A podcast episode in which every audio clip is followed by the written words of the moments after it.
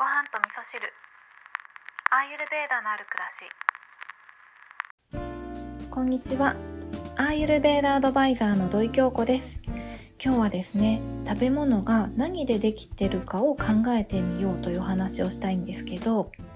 今日はですね朝から築地マムさんという方の魚やスナック海グルメっていうポッドキャストチャンネルを聞いてたんですけどその中でウニの話をしてたんですね。でウニはお友達におすすめするならば天然物よりも養殖物をおすすめしたいっていうふうに語られてたんですね。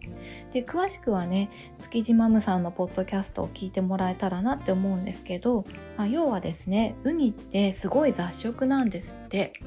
落ちてるものは何でも食べちゃうそうなんですよ。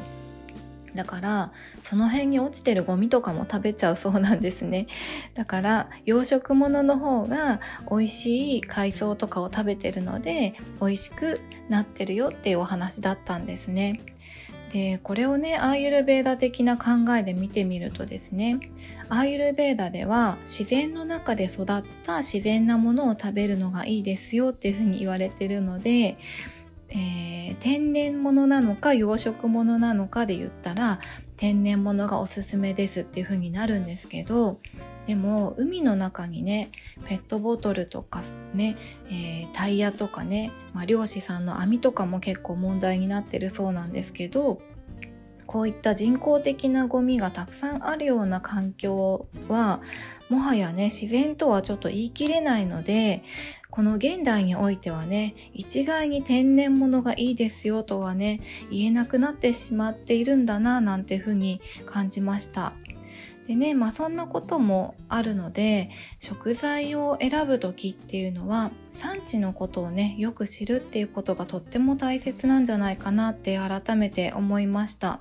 で昨日のね放送の中では私はね農家さんから野菜とかね送ってもらってますよって話をしたんですけど、まあ、何度もね言ってるんですけど私はその農家さんの畑に実際行って、まあ、どんな環境なのかどんな土なのかとかっていうのを全部見てで農家さんのね人柄っていうのにね惚れたっていうところがあって定期的なお取り寄せを決めてるんですね。でスーパーで買い物をしているとなかなかねそこまで考えるのって難しいとは思うんですけど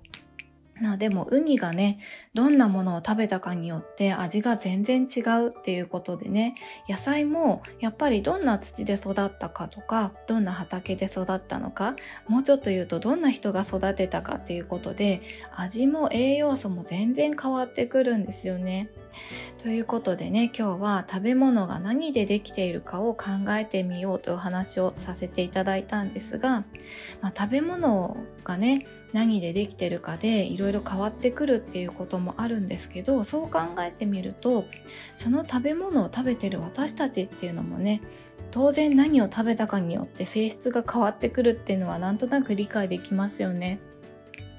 でね思ったのが、まあ、私たちが捨てたゴミっていうのが海の中にあってでそれを食べた生き物をやっぱ知らず知らずのうちに私たちは食べているっていうことでなんかね自分たちが投げたものがそのまんま自分たちに返ってきてるんだななんていうふうに思うとやっぱりね一つ一つのことをきちんと考えて、まあ、環境問題っていうのも自分たちの体に直接関係あるんだよななんてことを考えていました。はい、ということで今日は、まあ、食べ物の話からね環境問題の話までお話しさせていただきました。今日も聞いていただきましてありがとうございます。